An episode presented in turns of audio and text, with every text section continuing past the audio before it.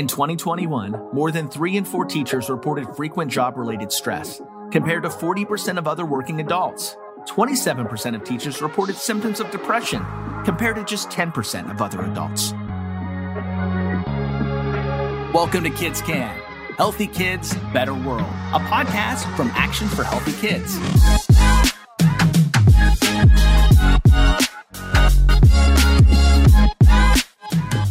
Hello, and welcome back to Kids Can, presented by Action for Healthy Kids, a show highlighting everyday issues children face today and featuring conversations on how you can help the kids in your life. I'm your host, Rob Bisceglie.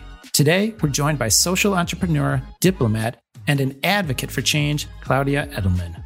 Claudia is the founder of We Are All Human Foundation a New York based nonprofit foundation dedicated to advancing the agenda of diversity, inclusion, and equity through developing and hosting global, national, and regional events, conducting research, and developing research publications.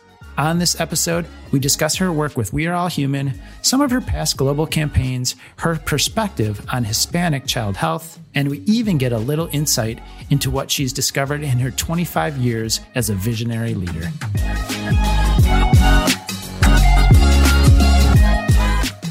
Hi, Claudia.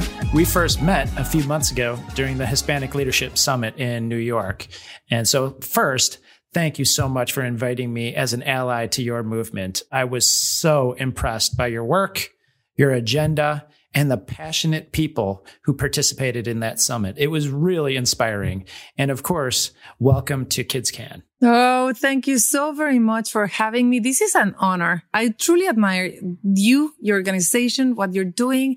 And honestly think that the more we can do this, what we're doing, Rob, the more that, you know, like passionate leaders, when purpose meet passions, we're unstoppable. And I'm here ideally looking for even more people that want to join the kind of things that you're dreaming of and that I'm dreaming of for our community. So thank you so much for having me. Thank you so, so much for having made it to the Hispanic Leadership Summit and join, you know, like the 350 leaders that believe that Latinos have to be seen, heard, and valued, and that we have to unify forces so that we can shine together.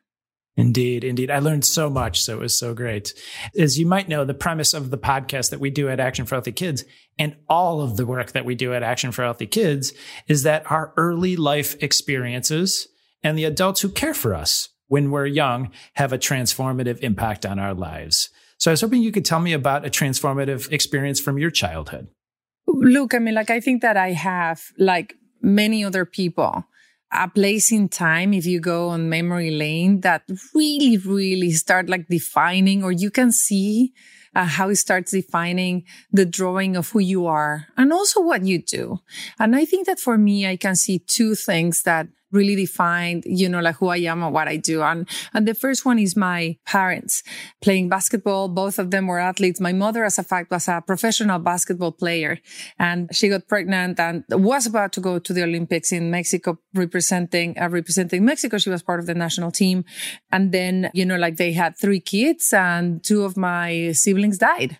They died exactly at the same, in the same form. So growing until they were 18 months old, fast, fast, fast development, much rapid development than normal, but then hitting the mark of nine months and then just going backwards. So you can only imagine that, you know, like they were like, Oh my God, they are walking too far, too early or running too early. But then they started like from running to walking, walking to crawling and then, you know, sitting down. And so I grew up, Rob, under the microscope pretty much everyone in my family was looking at when am I going to just like hit that moment and start going backwards. So pretty much I remember having like 1000 eyes around me and all of a sudden people say like, well, she's, she's strong. This one is strong as a fact, you know, she's stronger than dead. And also with a sense of mission, I remember my mother always told me, and you can only imagine what a mother can feel after losing two kids.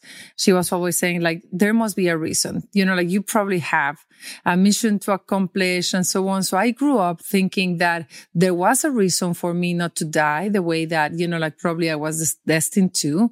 Number two, I was stronger than death. And number three is that probably everything was possible to me. So eh, when you, when you have that type of somehow experience and you, I didn't even realize that not everybody had like this sense of, you know, like of everything is possible and so on. Then I, I understand my life of taking in and saying like, we can defeat tuberculosis and malaria for God's sake in this time of life. I'm not going to let mosquitoes be the number one killer of humanity or I, there's no way that you can convince me that it's not possible to try to, you know, like eradicate extreme poverty because we have, we have done that in the last 20 years. We have half the number of people that are living in extreme poverty. Doesn't mean that it's perfect, but it means that we can do it. And so that was a transformative experience for me and really defines the way I see life. Yeah. Before you even go on, Claudia, can I ask a follow up question to that? First, I can't imagine what that would be like as a young child and in your family. How did your parents cope with that as you were growing up? What kind of impact did it have on them? So it was really heavy and it was really hard. And I think that there's no one I admired more than my mother. And she was always, she was always like uh, literally with this philosophy of, I'm going to give you an example. So my mother is so strong and so positive, And I think that it was a result of that experience that she was, uh, a basketball player, as I mentioned, but then she had kids and then they died. And so she was like, well, what do I do now? So she became an economist and she was a pretty serious economist and she was having a great, you know, like stable life. And all of a sudden, when she was 40, she decided she didn't want to do that really, that what she wanted to do was to become an actress. And so imagine a 45 single mother going and saying, I want to become an actress and I want to be in soap operas and in television. So I remember actually my mother holding my hand, you know, like in a way shaking and being really scared and petrified, but she was not going to let fear take the decisions for her life. She was not going to be fearless because we can't be fearless, but she was going to be fear free to take the decisions that were going to be with her. So I think that one of the biggest lessons and one of the things that I saw again and again from my mother as, as a child, how important it is to, you know, like take fear and transform it into action or take it like transform fear into love so that you can live your life not pretending to be fearless, but actually trying to be fear free and taking the decisions you have. And that's actually how she died last year of COVID. She was fighting COVID 169 days without, you know, like without giving up and giving it a great fight and teaching us all how important it is to love your life and love what you do and actually stick to the things you want and just like live in a in a way that you're not going to let fear uh, drive your decisions, but you're going to live with love, even though you know, like it's hard. So sorry to hear about your mother. I should say we do share another thing in common that I just found out about, which is a passion and fanaticism for basketball. We are going to have to talk about this some other day totally. Uh, because yes. my family and I are absolute fanatics. But I interrupted you. So you were about to talk about a second experience in your childhood. I think, oh, anyway, you yeah, were about yeah, to yeah. talk about a second thing that you thought was really important for you. Okay. So, and again, just sharing this in the spirit of, you know, like pretty much trying to always be, you know, like uh, identifying where were you always authentic that you can go back into memory lane and say like, yep, that I started. So in my country, Rob, in Mexico in 1985, there were a series of earthquakes that shook up the entire city. Literally half of Mexico fell down, fell apart. And so me, like in anyone that I know, went to the streets, one trying to get shelter and not having your house collapse. And number two, to try to find our family and friends. So all of a sudden, the entire city of Mexico became a city of volunteers. So everyone was trying to do something. And me, I was in a group that was sweeping streets, trying to find whether people were trapped in the buildings that collapsed.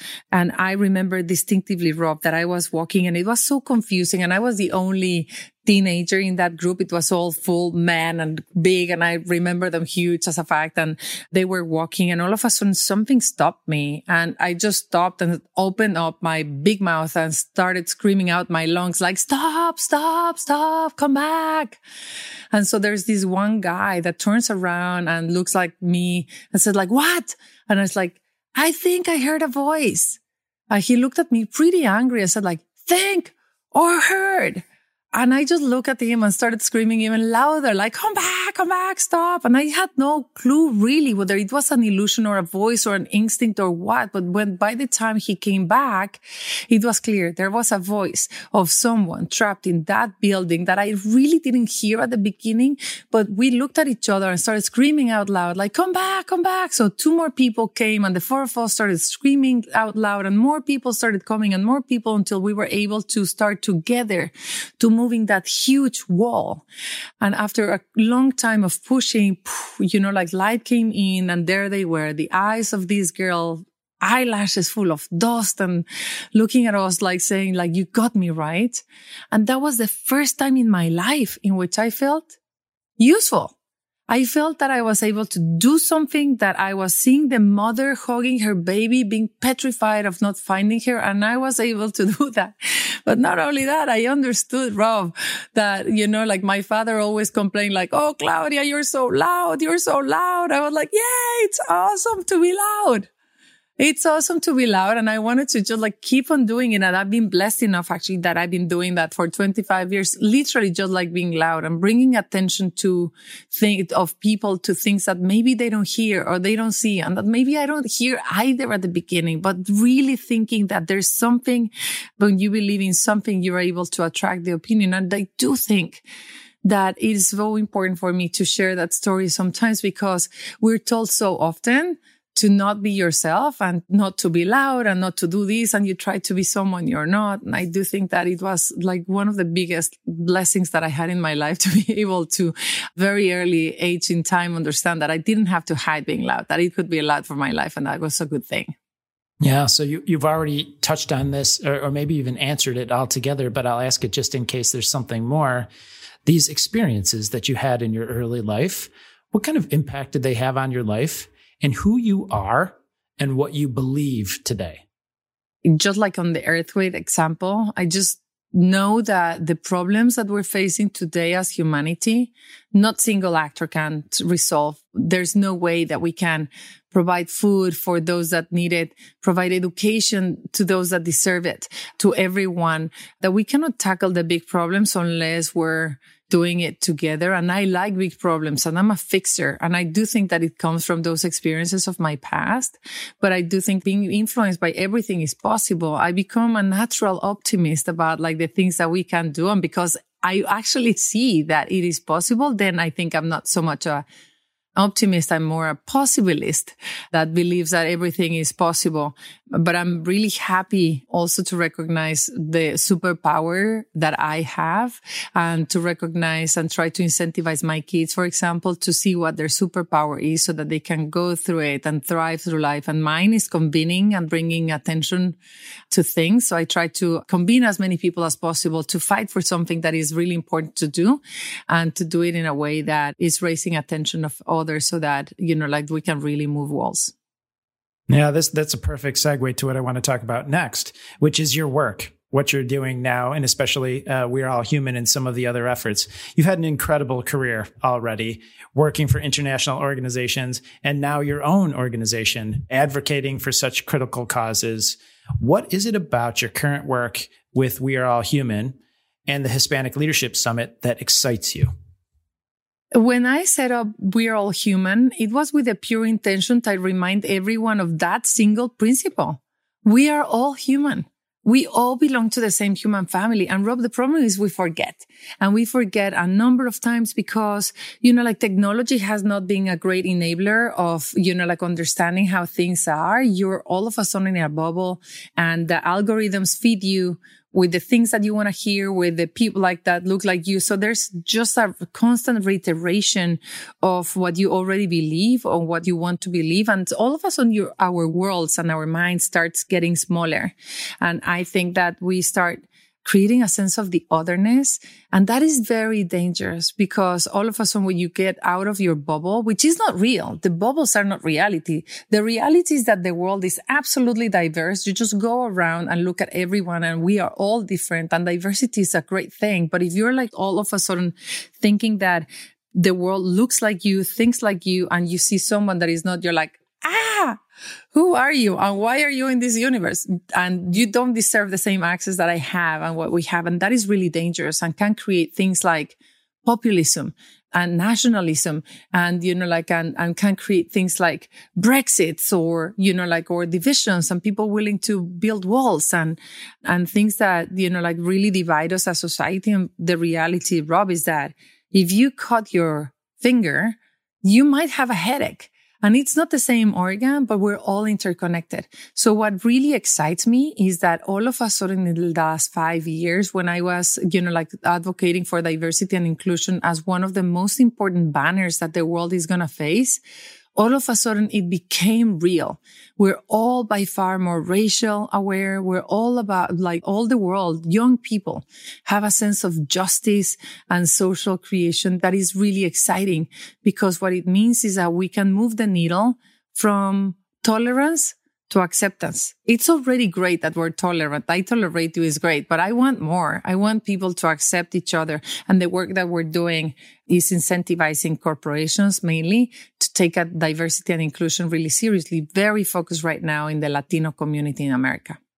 It seems like, I think to your point, we seem to be looking past each other these days. Two of my kids go to a high school and I was just hearing today there was a protest and I won't even make a political statement about it. We'll stay out of that. But there was a protest at their school around mask wearing in the school. And that, Uh, like I said, I won't even talk, we don't even need to talk about that, but there was a chant that was taking place during that protest and it was about the president of the United States. And I just thought to myself, oh my gosh, we really are not communicating with each other. We're not seeing each other as human beings and as other people who are fellow Americans. We're now in this game where we're looking at the other side like they're almost like aliens from another planet. And I just think to your point, there's so much work to be done to come together. So my, my question is, is how does your past work or how does your current work, I should say, build on your past work? Or is it different? You know, the work that you are doing right now is, are there similarities and differences that you think are important to talk about? Oh, absolutely. No, look, I mean, like I've been doing the same wine, just like different bottles my entire life. I am a marketer at heart. And what I do is try to mobilize as many hearts and minds of people just to do things that I think are really important to be done. Um, the way that the example of the earthquake works, that's pretty much, you know, like what I've been doing. And I think that the exciting things of our time, and you and I have that opportunity, Rob, is that young people like students, like your kids in high schools and, and schools, they are by far more aware and more willing actually to make choices. They want to buy from brands that are good, that have a good heart, that are not, you know, like different to their values. They want to actually go into places and work into places where they can be themselves. And, and that is really causing a change in the older generations, in corporations, in brands, in politics. So I'm very excited about that. I think that the last 25 years of my career have consolidated in what I'm doing right now, which is pretty much create if you want master plans. I'm a good master planner. So I'm creating a master plan for the Latino community and for corporations and to individuals so that we can have single dreams and shared dreams and we can have action plans for everyone to advance and make change really simple. Because I truly believe that all of us want the best. We just don't know sometimes how to do it. And the easier that you have frameworks for people to engage with Latinos, for example, as employees, as a community, as consumers, the easier I make it for Latino children to understand that we're stars, like America's made of stars and we're one of them and that we deserve to be seen, heard and valued. The easier that I make it for students and for universities to, to push, to transform Latinos from invisible to visible and from negative to positive, the easier that I make it for people to read about their role models, the better and the faster I think that we're going to have a society that realizes that America again is made of stars and that we in this universe, every star counts and makes the sky shinier and brighter. Yeah, so you've mentioned a couple of different frameworks I wanted to talk about. So we've talked a little bit about We Are All Human, but also your Hispanic Promise and your Hispanic Star. Can you tell us how these things fit together and why you've worked with others to build them? We're All Human is an organization that aims to remind people that we're all human, advancing diversity and inclusion. The Hispanic star is a realization drop when I, I got married four years ago and I was like, oh, that's it. I'm fried. You know, like I'm saying in America, I'm no longer going to be a diplomat traveling all around the world. And uh, I realized that my choice was going to affect my daughter to make 50% of the salary because the Hispanics made 50% of the salary, the lowest paid of all. And I thought that that was going to be very unfair and starting to dig into the numbers, it just didn't make sense.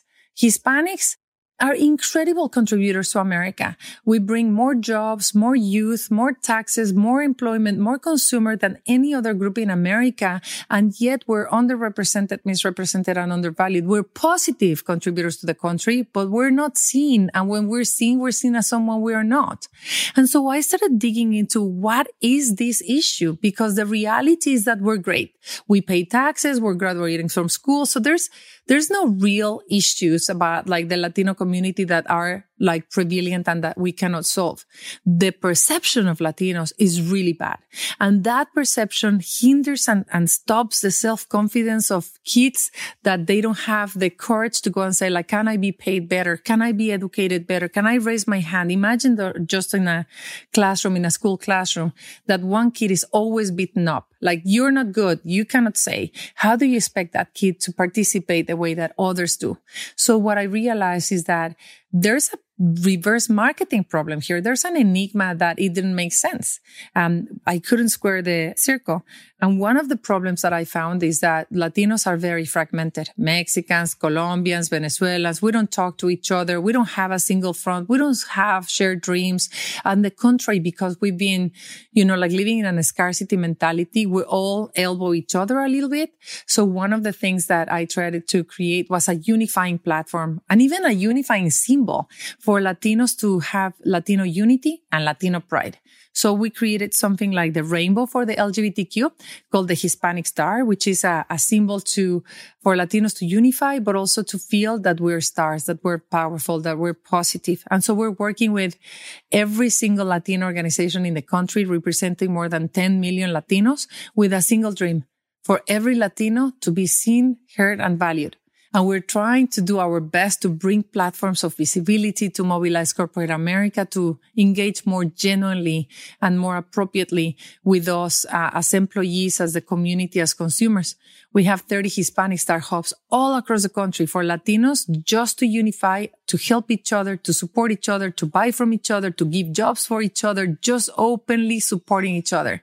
And that has been extraordinary. And we work with more than 280 companies because they see this power and this energy and everybody wants to be part of it because the numbers are there. They want to hire us in the future. They want to sell to us in the future. And I do think that this positive and proactive symbol and desire to unify is moving forward because Latinos really what we want is to progress.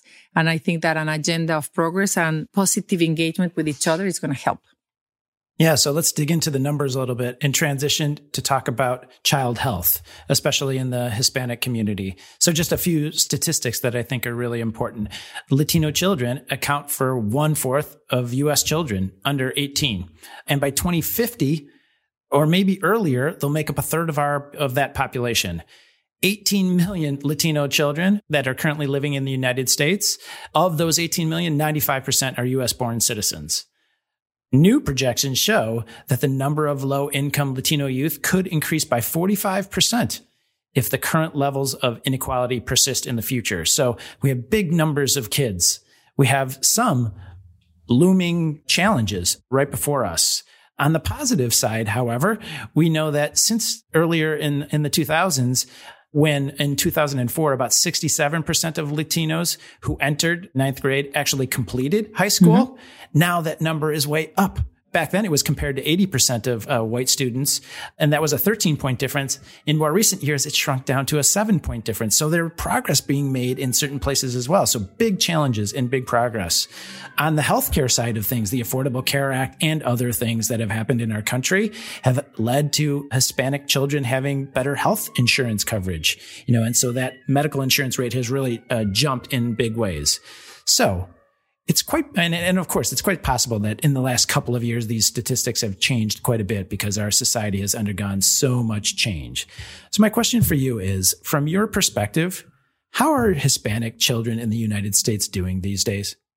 The data rocks. And the census just came out with even more certainty about those numbers. So those numbers are real.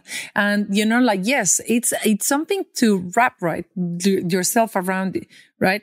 It, those numbers are real and we have to actually start understanding what they mean. The fact, Rob, that you mentioned by 2050, one third of the population will be Latino is like literally hello, hello, hola. Hello, hello, hola. And it will continue growing. And that every minute a Latino turns 18, it's uh, something that we have to understand. The future voter, the future taxpayer, um, the future employee, the future consumer. But also, if we don't prepare ourselves, if we don't understand that one in every four Latinos is obese and the one in every four Latinos is under malnourished, that 40% in certain states, Latino women, Latino mothers are suffering from you know, like an absolute breakdown in mental health because of the burden of having to work two or three jobs. If we don't understand how important it is to get Latinos to be more than the 2% of technology and that if we're going to be the generation, you know, like the future workforce, we have to be well prepared.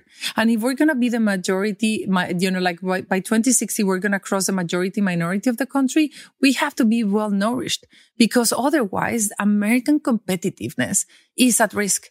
So we absolutely need to understand and wrap around the huge relevance of Latino progress. Latino progress is American progress and Hispanic values are American values. All we want is to follow the American dream and do great.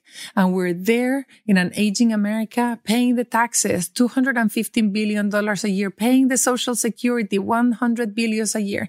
Latinos start working younger and, and older than any other group. So how are Latino children doing today? It's changing.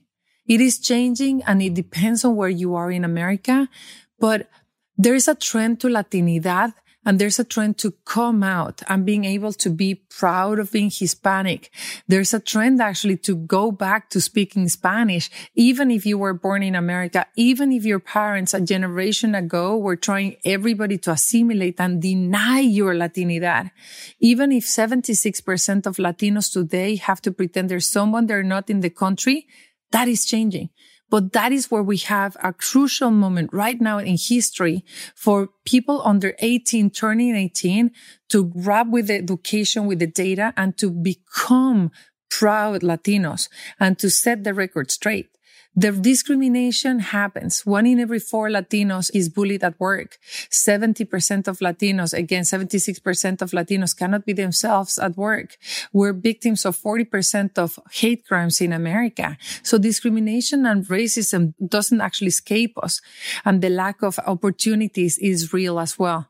And yet Rob, if you ask me, how is a Latino children doing today? Well, much better than we were 10 years ago. And it will be much, much better than we will ever be. And we have a chance right now to really cross the finishing line. All the work that our ancestors did, all those two to three jobs, all those bleeding hands of our mothers coming from picking up potatoes and onions uh, so that we can have first uh, generation education is going to pay off if young Latinos and allies recognize that Latinos need unity and pride so that we don't have to hide ourselves, so that we can actually look for the opportunities that we have. So let's talk about that. When I attended your conference, I was struck by your powerful advocacy around all kinds of issues for Hispanic people in the United States, including kids. At one point, and you've been touching on it a little bit today, but I want to get a bit more pointed. At one point, you mentioned uh, during that conference that for the first time in your career in fighting for all kinds of causes, the facts and statistics are on your side. What do you mean by that specifically? It is clear that Latinos are powerful and positive contributors to the country. It is clear that if you're a company, you cannot hire and you cannot sell with Latinos. It is clear that if you're a politician, you cannot win any election without Latinos. So it is just like it makes business sense. It makes American sense to invest in Latinos, to recognize Latinos, to elevate Latinos, to bring Latinos as what we are, Americans. Latinos are 100% Hispanics and 100% Americans. In my previous life, I've been always fighting against the current to see like, okay, so how do we fight poverty? It makes no business sense. It makes no political sense. And yet we have to do it. It's a moral imperative. In this case, it's not only the good thing to do, it's the smart thing to do and the only thing to do. Yeah. So we at Action for Healthy Kids, we've been working for almost 20 years now to create a movement in support of improved child health. So I want to talk a little bit more about awareness building and advocacy. In some ways, we've made tremendous progress, tremendous. For example, I can't think of a school that doesn't have some kind of program around health and wellness, including both physical and mental health. During the pandemic, schools demonstrated, and now it is incontrovertible that they are a powerful part of the safety net for kids and families. They're important sources of healthy food for millions of children in the country, millions, including Hispanic kids and others, whites, blacks, others. As we know more clearly than ever, schools are critical sources of support around social and emotional health for kids. There is no debating this mm-hmm. point anymore. And perhaps most importantly, we now know for sure that schools are an important refuge for children who are experiencing trauma all kinds of kids in almost every community in the country, probably every community in the country. So schools, we now know for the health of kids are irreplaceable for the health and well-being of kids. It is not just about their math score or their reading capability. It is about the health of kids and their general well-being. So with this in mind, I'd like your opinion on something. What are some of the ways that parents and educators, since you're an expert advocate and you're leading a powerful movement, what are some of the ways that we as parents and educators in the Action for Healthy Kids network can better advocate for and support our kids? That is so crucial. And I cannot emphasize enough how much I admire the work that you guys do, how essential it is and how important it is even for the work that I do to have partners like you where we can actually collaborate and bring collaboration and powerful synergy so that we can really reach everyone. But I command the work that you do and the work that you're doing for my community as well. Thank you. Muchas gracias. I think that parents and schools have an incredible role to play, particularly in the, in this transition generation let's call it that way. Let's call it the breakthrough generation for Latinos. These kids that are in school today are the breakthrough. Either we break through and make history or we might actually have to delay it for a couple of decades. But I am absolutely convinced that parents and educators have to go through the data with children all the time. Let the data to empower children, to tell them Latinos are eight, 19% of the population going to 30. We are like the purchasing power number one. The economy of Latinos grows faster than China and India. is the third largest economy in the country. We're the workforce future. We're the, you know, like we're just like all that data educating us saying the first baseball player on the Major League of Baseball Latino was in 1902. Luis Miguel Castro in 1927. You know, talk about the heroes, talk about our role in the wars. We're the second most condecorated minority in the country. We have won more condecorations than any other minority, but we don't know it because the chapters of the history where Latinos have made a difference have been ripped off. So it's a role of parents and teachers to bring us our pride back, to bring us that mirror where we can see that we're positive contributors, that we're not only negative as the media and everyone tells us, but not only that, that, the role that we play in actually making sure that the American dream happens, the role that parents and teachers play in making sure that our children know how important it is to be healthy, to be mentally healthy, to move, to eat well, to have a sense of body. We work so hard that we just don't feel it and we just collapse. That's why it's so much burnout. That's why, you know, like because we have to work so, so much because we're not earning enough. We just never notice when our body's about to collapse.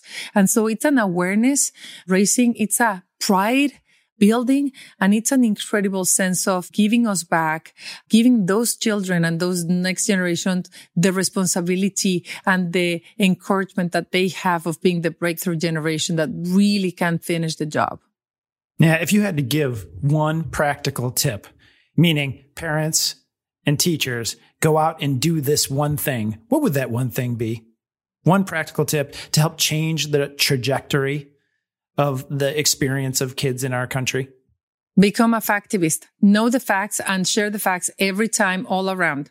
Do you remember that film, The big fat Greek wedding where the grandfather always said, uh, yeah, and this word is coming from the Greek root, this and this and that. Just we have to become that about Latino facts, saying, always trying to set the record straight. Latinos are positive contributors to the country with every fact that you have, from history to role models to data to understanding our role in society. We just don't have it. And we have to have parents and educators and the entire system bringing us back an image that we have never had that we deserve, eh, which is our place in this country. Yeah, that's fantastic.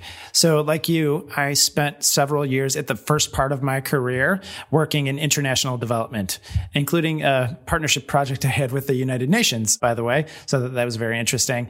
It was an amazing experience that I'd recommend to any recent college graduate looking for a better understanding of the world. For me, it was absolutely life changing growing up in the suburbs of Chicago, it was very isolated and it was, it changed the way I think about everything literally everything. So you've worked on humanitarian causes for 25 years with organizations like UNICEF and the UN Refugee Agency, the Global Fund to fight AIDS, tuberculosis, and malaria. How did your time working on those issues, how does it compare to what you're doing now with We Are All Human? And maybe even more pointedly, do we do things differently in the United States than other places in the world in ways that you think are positive or, you know, in ways that aren't contributing well to what we're trying to accomplish? Rob, I've never worked in, in a national agenda. I always work in global frameworks, working more or less with at least 50 countries at the same time. So trying to understand how what unites us as humanity, as countries, what do United States and Uganda and maybe China have in common so that we can create those global policies and those global frameworks. So coming to America for me, the first thing was like trying to land into a national, a single topic. So it makes me more focused and less actually, you know, like just like framework person. I do think it's very different. It's very different. And again, what I was saying is I think that my entire career working in every single continent, very focused on in Asia and Africa prepared me for this job. This is personal.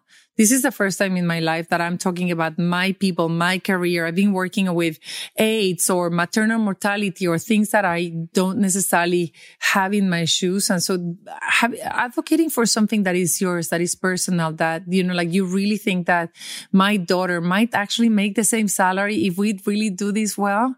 She might have a chance to not ever having to dream small or, you know, like, or think that she's not deserving of something. So that makes a big difference for me. Working in America, it's you know like it's a different different entity than having in multilateral uh, you know like in, in a united nations type of thing. It's faster more fast and furious but at the same time i do think that i suffer a bit of the divisiveness and the polarization that i feel in in almost every activity in almost every aspect of life. I wish i really wish a healing for america's divisiveness and for the country to come back together and embrace each other. I do think that that would make it a a huge difference and returning to the America that I was dreaming of being part of when I was a kid. Yeah, I, think you got to my next question. I'll ask it anyway in case you'd like to add to it. What can we learn from other countries in your experience? I'm, by the way, I'm sure other countries can learn from the United States in certain ways, but we certainly can learn from other countries and their experiences. As you've worked these years, what do you think are a couple of the things that we could learn from? like I'm no expert, but America, as many other countries, I think, in the world, having fallen on, on that path of polarization and divisiveness that I think it makes it really hard for people to be normal, whether you're a politician that you can just like talk normal, that you don't have to go into, you know, like extremes to get the attention of people. I do think that this social media sort of like hype is, you know, like is, is something that I see very prevalent in, in American culture, which again is not the only culture, but I do think that there's a combination when you're in a very divided environment and you have the platforms that are like really motivating you to keep on engaging on areas that are more extreme.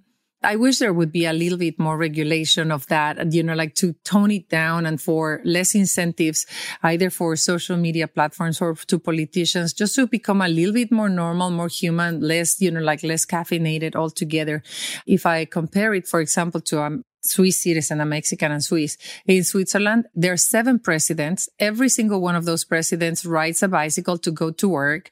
They are boring like there's no tomorrow. They don't have a lot of power. They don't have a lot to say. They just like make sure that things work.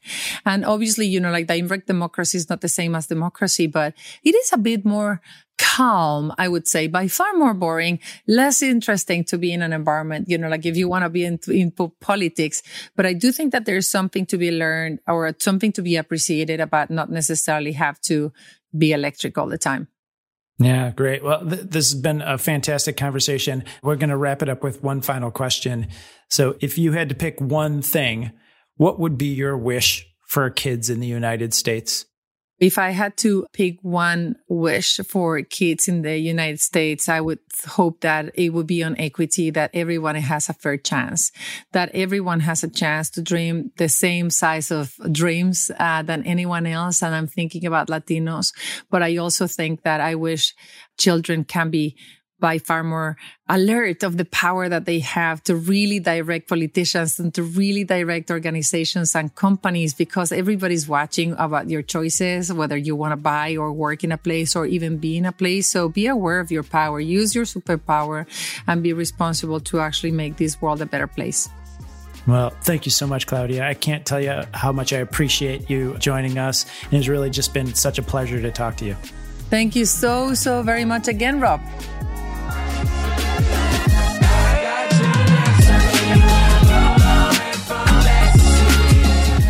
A big thank you to Claudia for taking time to speak with us today about some of the exciting work she's doing with We Are All Human and a few of the inspiring campaigns she's spearheaded to create positive change around the world.